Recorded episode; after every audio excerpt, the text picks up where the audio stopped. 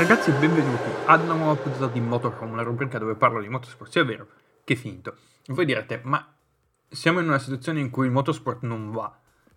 Sì, è vero, ci sono i, i vari eventi promossi da bla bla bla, eventi sim racing e cose di questo tipo, però io volevo, dato che siamo fermi e nulla si sta muovendo ovviamente, volevo fare una specie di serie, possiamo dire così, 3-4 episodi forse, eh, dove appunto parlo di quello che c'è oltre alla Formula 1. Probabilmente la, la, la, intitolerò, la intitolerò, così come, um, come diciamo come, come serie. Praticamente questa serie è una serie in cui analizzo in maniera abbastanza piuttosto generica, possiamo definirla così, um, altre discipline del motorsport al di fuori appunto della Formula 1. Uh, perché ci sono veramente tantissime altre discipline un po' più importanti, un po' meno importanti, magari discipline non sanzionate dalla, dalla FIA e cose di questo tipo che secondo me non hanno, diciamo, non danno, non vengono riconosciute in pieno, così si può dire, tradotto malissimo dall'inglese. Um, appunto questa, queste 3-4 puntate dove vi spiego un po' uh, cosa c'è oltre appunto alla Formula 1, altre discipline del motorsport e così via. Cioè, perché secondo me vale un po' anche. Um, secondo me è una buona idea uh, portare anche qualcos'altro che non sia appunto sia la Formula 1 che il moto mondiale, perché comunque um, c'è altro ed è interessante secondo me uh, portare altro, diciamo, altro materiale da quel punto di vista. Quindi oggi è una serie, oggi diciamo, partiamo dalla prima puntata della, di Oltre alla Formula 1 e dato che, dato che volevo rendervi diciamo una transizione un pochino più facile, oggi parliamo di tre serie um, monoposto a ruote scoperte. Uh, quindi oggi non so se sarà una puntata lunga, ho un po' di cose scritte qua. Um, allora, la prima serie ovviamente non è sanzionata, dalla, non è sanzionata, è, sanzionata diciamo a se stessa, mentre le altre due ovviamente sono serie sanzionate via. Eh, probabilmente la terza secondo me è quella di cui avete sentito parlare di più, o forse anche la prima. Uh, non, non, non, spoilerò però, um, giusto per tenervi un attimo sulle spine. Però prima, questa prima puntata parliamo appunto di serie monoposto, la seconda puntata non vi dico di cosa parlo perché sarà una puntata piuttosto diciamo corposa e tratteremo una disciplina sola, mentre nella terza e nella quarta puntata probabilmente parlerò di touring car. Um, c'è la V8 Supercars di sicuro perché comunque fa parte della, della, categoria touring car. E poi altre serie come il Mondiale Endurance, l'IMSA quindi giusto per darvi diciamo una rinfrescata ed è un'ottima idea secondo me in questo periodo perché non si muove niente. Um, quindi è tutto diciamo in stasi. Ed è possibile appunto parlare e analizzare le serie in maniera generale quindi da, partiamo appunto dalla serie 1, poi partiamo dalla prima serie monoposto, uh, oltre alla Formula 1, cioè in pari secondo me sono le due, diciamo, sono le uniche due serie che possono essere definite di pari livello uh, per quanto riguarda il monoposto e parlo appunto della IndyCar, nota fino al 2008 come IRL o uh, Indy Racing League. Praticamente la IndyCar è la seconda serie di monoposto più importante al mondo dopo la Formula 1 ed è basata e disputata, quindi il calendario è interamente disputato e basato all'interno degli Stati Uniti d'America. Campione IndyCar 2019 è Joseph Newgarden e il vincitore della Indy 500 da 500 miglia di Indianapolis è il francese Simon Pagino, come dicono gli americani Simon Pagino, però sapendo che è francese, non è che posso dire Simon Pagino, cioè, ha un po', contro, un po' un controsenso. Quindi, la storia della IndyCar è una storia molto interessante perché è nata da un casino pazzesco. Se volete saperne di più, uh, vi consiglio un video di questo ragazzo inglese Aidan Millward. Uh, se bazzicate appunto, se, se masticate l'inglese, dove spiega appunto come è nata la, la Indie Racing League e come si è svolta così, la cosiddetta guerra civile del, dell'open wheel racing negli Stati Uniti. Nota anche di più agli fan come The Split. Perché The Split? Perché um, la IndyCar che conosciamo come, diciamo, come IndyCar oggi non è, è nata nel, praticamente nel 2008 in pratica proprio in soldoni. Però c'è qualcosa prima, diciamo, perché la storia appunto uh, del, del serie monoposti negli Stati Uniti va indietro fino probabilmente 100-105 anni fa, perché appunto la, la 500 miglia di Indianapolis viene disputata da oltre 100 anni, giusto per dirvi. Quindi, uh, la IRL, che è praticamente diciamo il nucleo di quello che era IndyCar attuale, è nata nel 95 uh, da, da, una costola appunto di una serie chiamata CART, uh, Championship Auto Racing Team, uh, che era, ai tempi era appunto la serie diciamo monoposto americana su ovali più importante del mondo che ospitava appunto la 500 miglia di Indianapolis. Perché è nata l'IRL nel 95? Perché si è staccata appunto questa, diciamo, questa parte della, del, del, del circus della IndyCar in quel periodo perché uh, il proprietario del, um, dell'IMS, quindi dell'Indianapolis Motor Speedway, Tony George, aveva dichiarato che la serie kart era diventata troppo non americana. Infatti, uh, nel, a fine degli anni 80 e inizio degli anni 90, uh, molti piloti europei e sudamericani hanno deciso appunto di intraprendere la strada del... cioè hanno deciso di dare una svolta alla loro carriera e appunto entrare nel, nel circuito kart e nel circuito diciamo ovale americani eh, circuito diciamo monoposto americane, quindi eh, per, per, appunto andare a tentare la vittoria alla 500 miglia di Indianapolis. Quello era più o meno diciamo la, uh, la scusa principale per chi entrava appunto a far parte uh, della serie kart, uh, anche se veniva appunto da, dall'Europa e dagli Stati Uniti.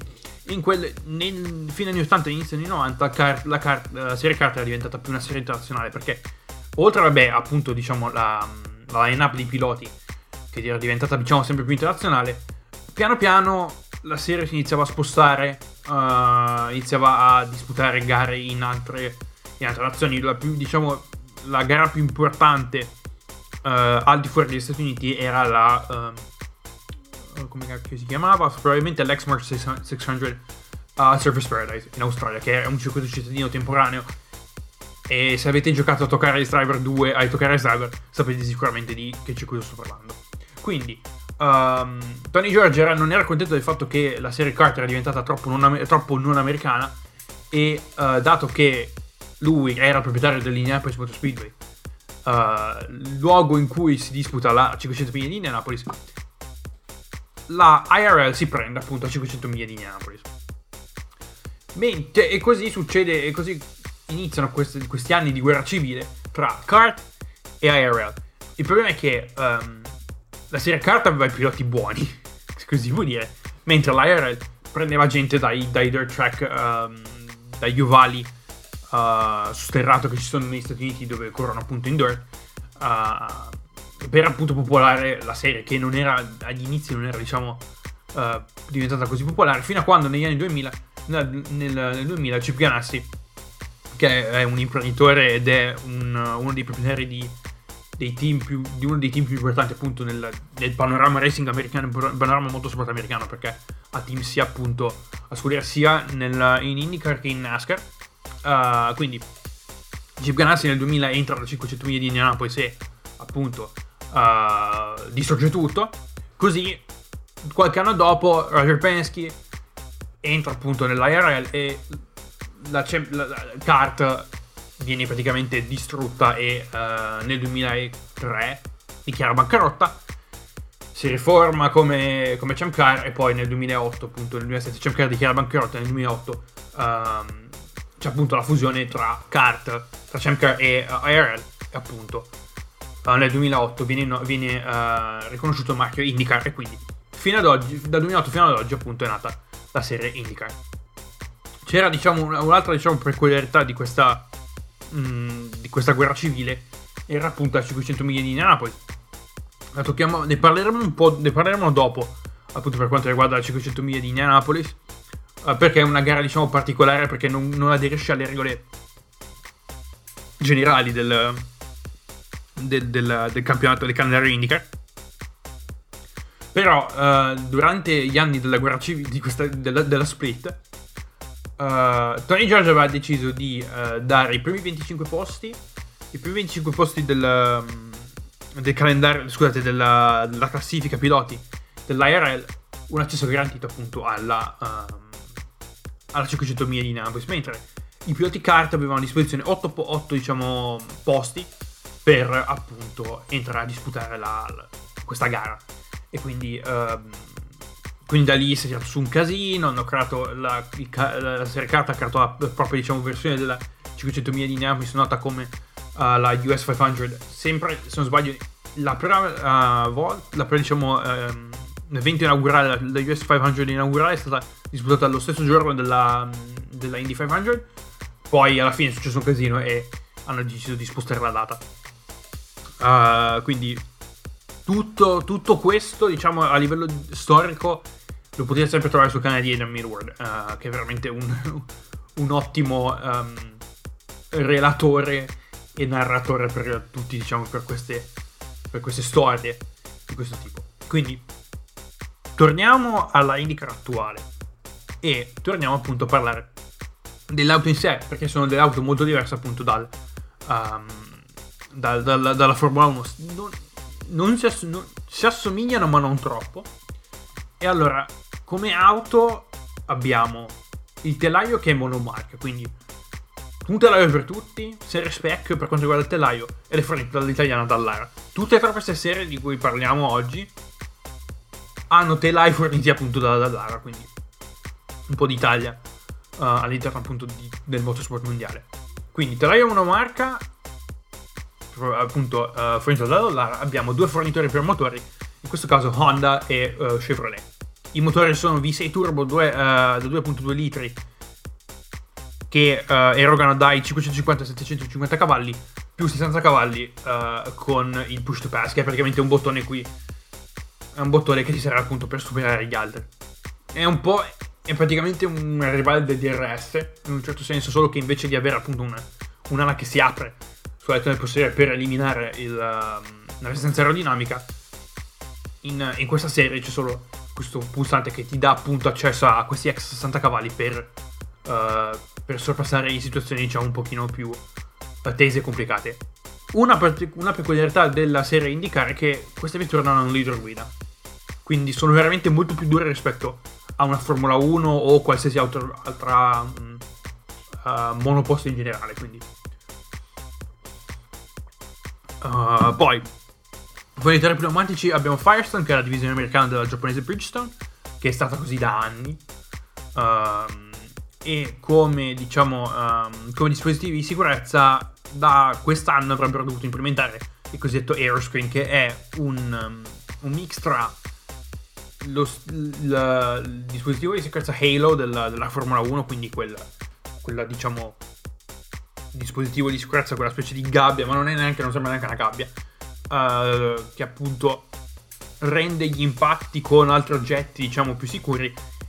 E uh, all'aggiunta di questo Halo hanno creato un, diciamo, un visore in plexiglass che uh, circonda l'abitacolo in modo tale da evitare che oggetti anche più piccoli della, diciamo, della fessura che dispone l'Halo possano entrare all'interno del, dell'abitacolo e colpire il pilota.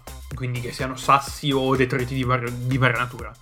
Quindi Uh, questa diciamo, è la, la, loro risposta per quanto riguarda la, la sicurezza all'interno della, mm, del, della serie, in, in, un certo senso. Adesso tocchiamo un attimo il calendario. Il calendario è combinato tra ovali, circuiti cittadini e circuiti permanenti. Quindi e il calendario è diciamo piuttosto fisso. Cioè non, um, non ci sono... Diciamo... Non è che ogni anno aggiungono e tolgono circuiti. Il calendario rimane diciamo piuttosto fisso. Come appuntamenti diciamo importanti hanno vabbè, la, gara, la gara inaugurale che è il Gran Premio di St. Petersburg in Florida che è un tracciato uh, cittadino non permanente, poi abbiamo Long Beach come gara cittadina, uh, molto diciamo peculiare e molto, molto spettacolare perché comunque correre nel, sulle strade di Long Beach. Comunque il circuito di Long Beach è comunque un circuito diciamo storico e molto, um, molto famoso e ovviamente la gara di spicco dell'intero calendario è la 500 miglia di Indianapolis. Di Indianapolis 500. Abbiamo anche come punteggio. Allora, adesso. Questo calendario, dicevo. È uguale a livello di regolamento. Il calendario è praticamente piano, uguale per tutti. A parte la Indy 5, a parte la 500 miglia di Indianapolis, che ha un, um, un set di regole piuttosto particolari, che sono appunto delle tradizioni, se così si può dire, all'interno del calendario. Allora Uh, parliamo un attimo di punteggio. Uh, 50 punti al vincitore e poi si va giù in maniera esponenziale, secondo si becca 40 punti, terzo 45, fino ad arrivare al 25 che si becca 5 punti e poi il resto della, della classifica, se ci sono più di 25 entrate, si prendono 5 punti. Quindi non c'è, diciamo, quella... non c'è un, uh, una zona punti e una zona, diciamo, fuori punti. Tutti si beccano punti solamente per partecipare. Uh, a chi viene, uh, chi becca la pole position si becca un punto, chi uh, becca, diciamo, chi, um, chi va al comando della gara per almeno un giro si becca un altro punto e uh, due punti extra per chi ha, um, ha fatto più giri in testa. Al, al, um, più, più, più, giri in testa alla gara. Quindi un sistema di punteggio un pochino particolare, ma secondo me molto, molto più uh, livellato in un certo senso. Quindi Adesso passiamo un attimo a una mezza Hall of Fame della IndyCar, cioè i piloti che hanno, piloti famosi tra virgolette, che hanno corso in IndyCar. Qui abbiamo gente vabbè, come Mario Andretti, ovviamente, uh, forse uno dei pochi che... No, lui non è riuscito a fare la Triple Crown. La Triple Crown è praticamente un... The Triple Crown of Motorsport è praticamente una, uno status, un onore uh, che spetta a chi vince il mondiale Formula 1 o il Gran Premio di Monaco, indipendentemente. La 500 miglia di Indianapolis è la 24 ore di Le Mans. Ma in realtà non ha mai vinto la 24 ore di Le Mans, quindi gli manca quello. Poi abbiamo Emerson Fittipaldi, campione del mondo del Formula 1 negli anni nel 78, non mi ricordo più. Eh, che è appunto entrato parte, è entrato nel circuito kart e ha distrutto tutto. Stessa cosa per Nigel Mansell. Sì, campione Formula 1 92 è entrato, è entrato in carta negli anni successivi. Juan Pablo Montoya è partito dalla serie Car, uh, comunque dalla, dalla, serie, diciamo, dalle, dalle serie monoposto americane. E poi nel 2001 poi è entrato in Formula 1 uh, eh, con, con, Williams.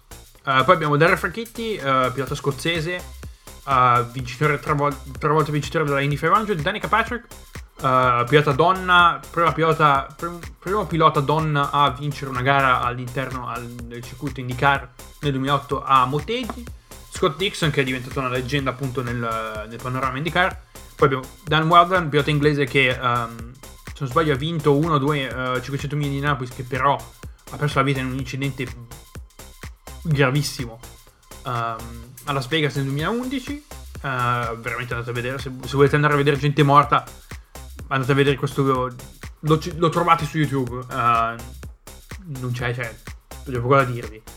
Ed è veramente orribile come, come diciamo l'evento e l'incidente in sé. E poi abbiamo Will Power australiano che um, se non sbaglio non ha mai corso in Australia però è entrato appunto nel, nel panorama di e negli ultimi anni è stato veramente un pilota molto forte ha distrutto un po' tutto ex piloti europei sudamericani del circus, che non so, del circus cioè quindi che uh, sono uh, passati in un certo senso all'interno della Formula 1 e non uh, attualmente appunto in IndyCar abbiamo Marcus Ericsson, ex pilota Formula 1 in Alfa Romeo due anni fa, poi abbiamo Felix Rosenquist, ex Formula 3 Formula E DTM Endros, ha fatto di tutto di più questo tizio. Felipe Nasr, ex pilota Sauber in Formula 1 nel 2015 che do- sarebbe dovuto entrare a far parte del calendario comunque del, del IndyCar nel 2020 che quest'anno è uh, Sergio Settecamara uh, Settecamara, Camara, non, non, so esattamente come si pronuncia esperto brasiliano di Formula 2 che appunto sarebbe entrato all'interno della, um, della griglia IndyCar quest'anno. Poi come aggiunte abbiamo piloti famosi e non diciamo che sarebbe entrato in IndyCar Scott McLaughlin uh, ex campione uh, Super V Supercars uh, l'anno scorso che sarebbe dovuto entrare a far, puta, a, appunto, far parte della grande di car e c'era, diciamo, c'erano queste, queste, voci di corridoio che dicevano che Jimmy Johnson um, sette volte campione Cup NASCAR uh, sette volte campione uh, NASCAR Cup Series da, da non so esattamente quando. Comunque leggenda nel, nel panorama motorsport americano sarebbe dovuto entrare a far parte in, um, in IndyCar uh, per un dato periodo, per alcune gare. Un'altra cosa importante da dire per quanto riguarda l'IndyCar o comunque il motorsport americano in generale è che le scuderie non hanno un campionato costruttore o comunque non hanno un campionato scuderie, quindi è tutto concentrato sui piloti. Poi un'altra cosa che a molti europei diciamo lascia un po' uh, perplessi è il fatto che i piloti stessi, delle stesse scuderie non devono necessariamente avere la stessa livrea. Perché probabilmente magari hanno contratti diversi con alcuni sponsor e quindi gli sponsor, diciamo, dettano un po' come, come la livrea del, di un dato pilota dovrebbe sembrare e dovrebbe appunto eh, essere. Quindi è, diciamo, è abbastanza comune che uh, i piloti non gareggino con le stesse livree e quindi rende la cosa un pochino più difficile. Però um, c'è quell'aspetto di individualismo all'interno appunto del motorsport americano. Quindi non è, non, non è un far parte del team, ma il team, cioè il team è solamente un aspetto che ti spinge ad arrivare a dare il miglior risultato possibile.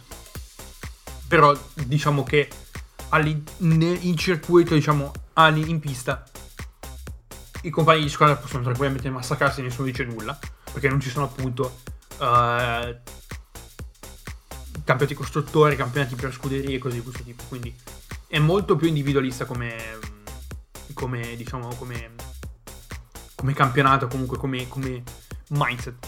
E un'altra cosa particolare della IndyCar e comunque sempre nel motorsport americano è che i team possono scegliere piloti per i vari circuiti una cosa comune che, ehm, che capita in IndyCar è che ci sono alcuni piloti che corrono, diciamo, delle, un calendario part-time.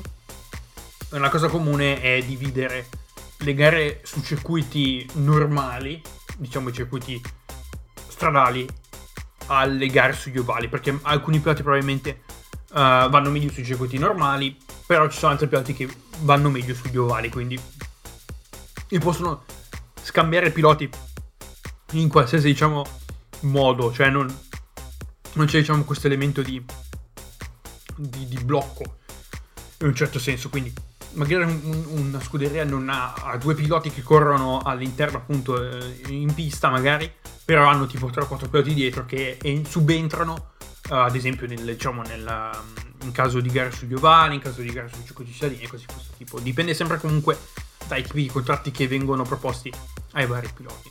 Adesso parliamo della, parliamo della 500 miglia di Indianapolis perché il set di regole che fa parte della 500 miglia di Indianapolis non è uh, regolare, in un certo senso, cioè non è lo stesso set di regole che fa parte della, della Indica, specialmente per quanto, per quanto riguarda la struttura del, del weekend di gara. Allora, per la Indy 500 ci sono 33 posti e generalmente ci sono più di 40 uh, eh, entrate quindi la griglia è composta da uh, praticamente, praticamente, i 20 piloti che entrano, 20 o 25 generalmente ogni anno, ogni anno comunque uh, uh, cambiano appunto i numeri. Uh, più 8 o 13, dipendentemente sempre da quanto è grande la griglia regolare IndyCar, uh, di cosiddetti one-off, cioè piloti che tentano l'entrata solamente per la 500 miglia. Un esempio particolare e lampante è appunto uh, Fernando Alonso. E, lo, e lo, lo, lasciamo di Fernando Alonso, non, non, parliamo di Fernando Alonso. Quindi abbiamo il venerdì abbiamo le, le prove, le, le, prove diciamo prove libere. Poi al sabato inizia il cosiddetto bump day, cioè um, praticamente i 40 piloti entrano e fanno 4 giri due, praticamente due, due, due, giri contano, due di entrata, uno di entrata, due giri e uno di uscita. E um, al, al, sabato vengono, um, vengono settati i tempi dal decimo, le, posizioni dal decimo al trentatreesimo posto. Uh, in, diciamo vengono bloccati. E ovviamente chi, chi viene, diciamo, chi viene eliminato viene, diciamo, dicono che viene, viene fatto esplodere la sua bolla eh, quindi viene diciamo eliminato uh, dal, dalle, dal, dalla, dalla, dalla, gara non può appunto partecipare quindi uh, diciamo vengono classificati vengono um, vengono definiti i posti dal decimo al trentatesimo mentre i primi nove passano alla pole shootout che viene fatto la domenica mattina e praticamente la domenica mattina vengono sempre, sempre con lo stesso metodo cioè 4 giri due, uno di entrata, due giri full, due giri full e, due, due, e, un giro all'uscita. E um, ah, domenica mattina appunto vengono, viene decisa la top 9 che entrerà appunto a far parte, uh, che partirà uh, per la uh, 500 miglia. Un'altra particolarità che c'è da abituarsi appunto per quanto riguarda il panorama del motorsport americano è che i giri sugli, um, in qualifica sugli ovali viene contato sia il tempo che la velocità. Quindi c'è anche quello da, diciamo, da, da, tenere in considerazione. Quindi non spaventatevi se, se vedete tipo, se, vedete, se andate su YouTube a cercarvi, non so, Bump Day Indy 500 2000 qualcosa. Um, che al, al, passaggio appunto uh, come classifica viene anche data sia, sia, il tempo che, se non sbaglio, sia il tempo che la velocità o solamente appunto la velocità. Quindi chi fa il giro più veloce uh, in velocità media è uh, passa in testa. Quindi questo è tutto per la IndyCar. Veramente, è veramente una serie molto interessante. E um, probabilmente secondo me nei prossimi anni avrà una risorgenza molto molto molto diciamo particolare soprattutto anche dal fatto che l'anno fine, fine 2019 Roger Penske che è chiamato affettuosamente Joe Roger negli Stati Uniti che è praticamente il, il personaggio più importante all'interno del, del panorama motorsport americano si è comprato il, l'Indianapolis Motor Speedway e appunto i diritti per la IndyCar. Quindi si è comprato praticamente la serie e vedremo un po' cosa succederà con appunto Roger Penske a comando.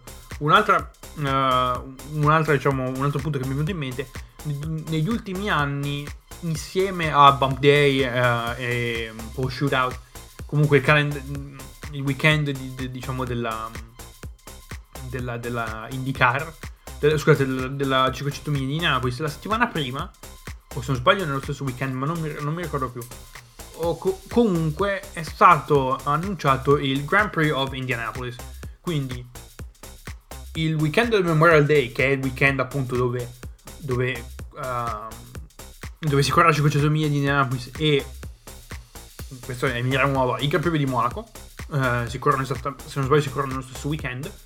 Uh, il weekend antecedente alla 500 miglia poi c'è il Gran Premio di Indianapolis, che è sempre una, una data, una, una gara per il calendario per, uh, per i campionati di IndyCar che si svolge sul circuito uh, interno sull'infield del, del, dell'Indianapolis Motor Speedway uh, che, era costru- che era stato costruito negli anni 2000, nel 2000 per appunto per la prima gara di Formula 1 al, allo, allo Speedway. E, ed è diciamo una cosa interessante. Vabbè ovviamente è stato ristrutturato è stato il layout è stato modificato quindi non è il um, l'IMS di una volta, però uh, anche quello è, diciamo, è un, una cosa molto interessante.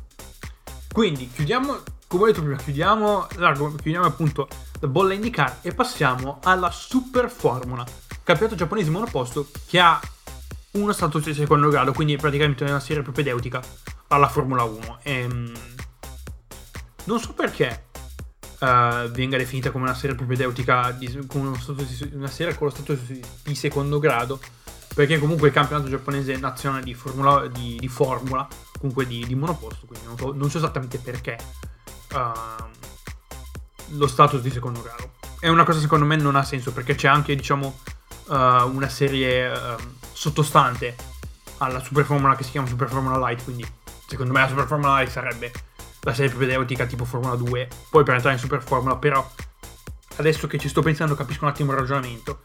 Uh, quindi la Super Formula Light sarebbe più una Formula 3, mentre la, la, Super Formula è praticamente una Formula 2. Però è la serie nazionale giapponese. Quindi uh, è un campionato nato nel 1973 ed è noto come nella storia noto, era noto come All Japan Formula 2, All Japan Formula 3000 perché la Formula 3000 era praticamente il nome della Formula 2 o Formula Nippon. Formula Nippon. Ok, scusate per tutti i giapponesi all'ascolto, mi scuso. E il campione in carica in, um, in Super Formula è il neozelandese Nick Cassidy. Allora, parliamo un attimo del è, diciamo un campionato più regolare rispetto alla IndyCar, ovviamente. Uh, quindi tutto diciamo regolare. Abbiamo come, come auto abbiamo un telaio monomarca dall'ara, ovviamente, l'SF, l'SF19 che è disponibile se siete dei videogiocatori in Gran Turismo Sport. Quindi se volete andare in... magari ci avete anche il corso con, con, le, quella dall'RSF 19 se avete giocato Gran Turismo Sport, io, io l'ho provata ed è molto interessante come, come modo di guida. Vabbè, Gran Turismo Sport come modo di guida è comunque interessante.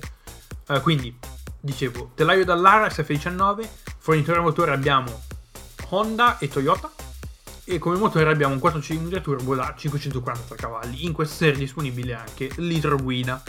Quindi il calendario è molto più corto rispetto a probabilmente una qualunque uh, serie motor, qualunque serie diciamo disciplina mono, monoposto probabilmente al mondo con 6 gare in, tutte interamente disputate all'interno del, del, Giappone con un double header cioè un due, uh, due gare a um, Suzuka il punteggio il sistema di punteggio è uh, simile al sistema vecchia scuola di Formula 1 quindi 10 punti al vincitore poi va, si va 8 6 5 4 3 2 1 fino um, all'ottavo posto e um, chi, uh, chi, fa la pole position si becca una, un, un, punto extra.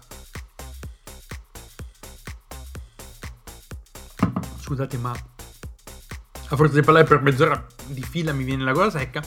Piloti famosi che hanno corso in uh, Super Formula abbiamo. Eddie Irvine, Ralph Schumacher, Le Ralph, uh, Pedro della Rosa, Andre Lotterer, uh, pilota attualmente in Formula E con Porsche e uh, vincitore della non so se abbia vinto la 24 comunque corre anche in Endurance e appunto Nick Cassidy che secondo me ha potenziale per entrare in per magari un giorno entrare in Formula 1 tra l'altro stava facendo, essere, stava facendo uh, i rookie test in Formula E che è appunto la serie con cui chiudiamo questo episodio di Oltre Formula 1 la Formula E è una serie che è nata nel 2014 ed è un campionato monoposto di auto interamente elettriche. Il campione in carica in, questa, in, in Formula E è uh, il francese Jean-Éric Vergne. Uh, probabilmente se avete visto la Formula 1, se non sbaglio, Jean-Éric Vergne è a corso Formula 1 nel 2013 o 2012. Quindi poi ne parliamo di, dei piloti che ci sono in Formula E, che comunque è una, una line-up di tutto rispetto. Come macchine abbiamo diciamo, la, la, um, il telaio è fornito da Dallara ed è un telaio, diciamo, la forma della, della vettura è molto particolare perché è, un mono, è, una monoposto ma non è effettivamente a rotte scoperte in questo momento perché ci sono dei, dei pararuota uh, almeno sul, sull'anteriore e una peculiarità di questa, di questa auto è che l'aerodinamica è più o meno inesistente nel senso che hanno um, la Gen 2, uh, che è la, la diciamo, la, l'auto che, con cui attualmente di, si, scusate, si disputa il campionato di Formula E, ha un'aerodinamica piuttosto um, bassa perché comunque le, le, velocità a cui vanno sono altissime ovviamente. Uh, però è piuttosto particolare come, come forma ed è, la trovo eh, molto esteticamente molto piacevole, se così si può dire. Ancora di più la, la, la Gen 2 Evo, che è la versione appunto, l'evoluzione della Gen 2, uh, eh, che dovrebbe, dovrebbe debuttare l'anno prossimo, nella stagione 2021-2022. Uh, quindi, dicevo, telaio dell'Ara, molto bello. Um, fornitore di motore invece è tutto basato sui costruttori, sui team. Quindi ogni team ha praticamente un motore diverso uh, e il, le batterie le fornisce McLaren. Questa era una novità, non la sapevo. Come potenza uh, le Formula E erano 200 kW in gara che sarebbero sui 270-300 cavalli. 200-300 cioè, cavalli diciamo è un, è, una, è un bracket piuttosto grande, però sui 275-300 cavalli, mentre il massimo uh, di erogazione che può fare una Formula E sono 250 kW però ovviamente vengono limitati a 200, a 200 kW per uh, risparmiare sulla batteria. Differenza rispetto all'altra serie, allora, uh, la Formula E è un campionato piuttosto particolare perché la, le gare durano 45 minuti più un extra giro che sarebbe il giro finale. Ed è una cosa particolare perché molte, quasi tutte le serie monoposto hanno uh, gare che durano appunto a giri, non, non c'è un altro tempo. Quindi 45 minuti più un giro, poi abbiamo un calendario che è uh, basato su circuiti cittadini temporanei, tutti, tranne uno, tranne uno adesso che mi viene in mente, che è um, l'autore, l'autore Manuel Rodriguez uh, in, Città del Messico perché è, stesso, è, la stessa, è, la stessa, location che usano in, uh, in, Formula 1 che è un circuito cittadino comunque è, un, è in un parco quindi è, cioè, tempo, tra virgolette temporaneo ma non temporaneo. Um, quindi è l'unica diciamo eccezione però tutti i circuiti cittadini e sono tutti circuiti temporanei. Che è una cosa strana ma uh, molto diciamo rende il tutto più uh, interessante da quel punto di vista uh, noti punti noti città in cui la Formula E ha corso vabbè il primo Gran Premio il primo EPRI lo chiamano è stato in Cina a Pechino e poi Uh, poi abbiamo altri, altre location più particolari come Sanya in Cina, che è un'isola, um, che è la città che si trova appunto sull'isola di Hainan. Uh, poi, vabbè, hanno corso New York, uh, Parigi, Roma. Hanno fatto, c'è stato di fare a Roma qualche. Mm, l'anno. Vabbè, a Roma, a Roma corrono all'euro. Se siete di Roma, probabilmente sapete un po' la zona. a Berlino corrono in un vecchio aeroporto, il Tempelhof quindi è tutto molto, diciamo, più, più cittadino e molto interessante. Un'altra particolarità della serie Formula è che hanno un... Um, un... Che hanno un'unica mescola di gomme ed è, uh, ed è una gomma per una gomma per tutto diciamo ha un pneumatico uh, oddio pneumatico all seasons quindi un pneumatico per tutta la stagione cioè per tutta la stagione nel senso uh, annuale nel, nel senso uh, caldo, freddo, quello che è, ed è un pneumatico stradale. Quindi non è, non è uno slick come, come, in Formula E, no, scusate, come in IndyCar o come in Super Formula. È un pneumatico stradale, quindi uh, diciamo intaglia- uh, è scanalato e intagliato come appunto un pneumatico stradale, quindi si può usare sia sull'asciutto che sul bagnato. Quindi non ci sono problemi di mescole, nulla. Un pneumatico, quello va bene così. Che, che, comunque diciamo ha senso perché si corre comunque sui circuiti, sui circuiti cittadini, non è che si corre su piste, su, su circuiti uh, stradali permanenti. Quindi, altra peculiarità della serie è... Mm, ci sono due, uh, che sono molto, diciamo, delle, delle aggiunte piuttosto particolari. Uh, abbiamo Attack Mode, che è stata introdotta nella, nella quinta stagione, dove praticamente è una una modalità in cui uh, vengono erogati extra, 25 eh, kW extra ed è da attivare in gara e c'è una zona di attivazione che è fuori dalla linea di gara, quindi uh, bisogna appunto c'è quell'elemento di strategia per quando attivarlo in, um, quando attivarlo in quali situazioni e um, vabbè la, la, zona di attivazione viene comunque dichiarata all'inizio del, del weekend di gara che dura due giorni solamente sabato e domenica No, scusate, venerdì e sabato, corrono di sabato. Uh, mentre la durata dell'erogazione viene decisa pochi minuti prima dell'inizio della gara per evitare che i piloti e le scuderie tentino, diciamo, di creare delle strategie basate appunto al, basate appunto sul, sull'attack mode. Quindi uh, abbiamo questa, questa, diciamo, peculiarità della Formula E, questa diciamo molti l'hanno, l'hanno definita una sorta di mossa alla Mario Kart. Non, non so, cioè, a me sembra, cioè, sembra da, da vedere ehm, attivarla e cose di questo tipo è molto, è molto figo. E, e dà quelle, quell'extra elemento di strategia che non si può avere dato che, il, ehm, dato che le entrate, le, le, uh, le sustain box sono, uh, diciamo, non, non ci sono perché non c'è bisogno di, di cambiare pneumatici perché comunque per 45 minuti durano, non c'è bisogno di fare rifornimento perché appunto è un'auto elettrica, quindi la, la pit lane cioè viene, viene, aperta solamente nel caso devi portare l'auto, devi portare l'auto all'interno dei box nel caso se non ci siano problemi meccanici o ti ritiri, quindi c'è quello. Quindi attack mode è, una, è un'altra, uh, è una diciamo una differenza, una, una modalità che viene utilizzata all'interno della serie, una peculiarità, e poi abbiamo il fan boost, che è un sistema di votazione dei fan. Dai fan le votazioni iniziano 6 giorni prima delle pre, terminano 15 minuti dopo l'inizio della gara e i primi 5 piloti che hanno, sono beccati più voti hanno a disposizione 5 secondi di massima potenza durante la seconda parte di gara. Quindi eh, anche lì uh, una cosa molto molto peculiare e molto diciamo per la Formula E. Per quanto riguarda il punteggio abbiamo um, è un sistema simile alla Formula 1, 25 punti al vincitore e a scendere. Quindi, quindi quella diciamo la quella è la il sistema di punteggio.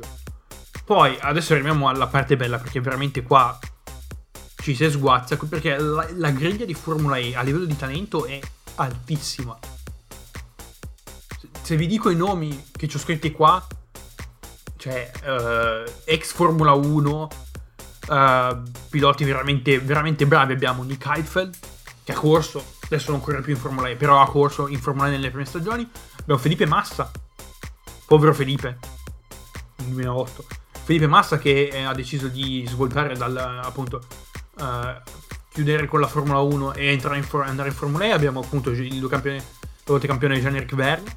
Abbiamo Lucas Di Grassi che ha corso qualche volta, se non sbaglio, in Formula 1. Abbiamo Sebastian Boemi, eh, svizzero, eh, che, che, faceva parte della, del, del, del, come si chiama?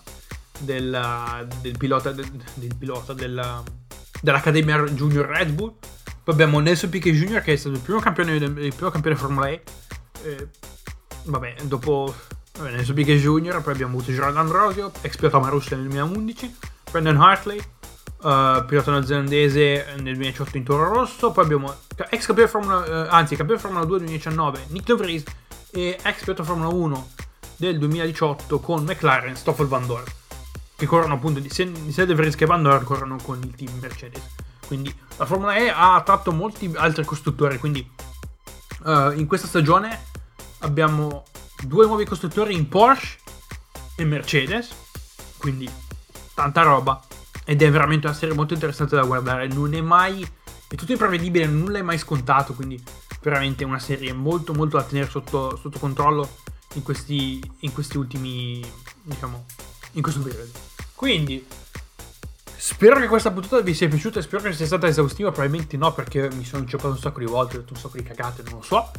Uh, quindi io vi ringrazio per l'ascolto e non so se portarvi questa serie, diciamo, come alternativa, come alternandola a Game Coffee. Quindi, questa settimana vi porto questa. Settimana prossima vado su Game Coffee. Poi, tra due settimane ci risentiamo su Oltre la Formula 1. Um, ehm, oppure se vuoi fare tutte e quattro le puntate, diciamo, tutte in una botta.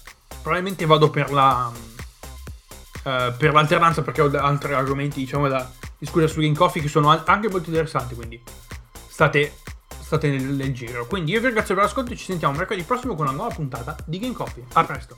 Ciao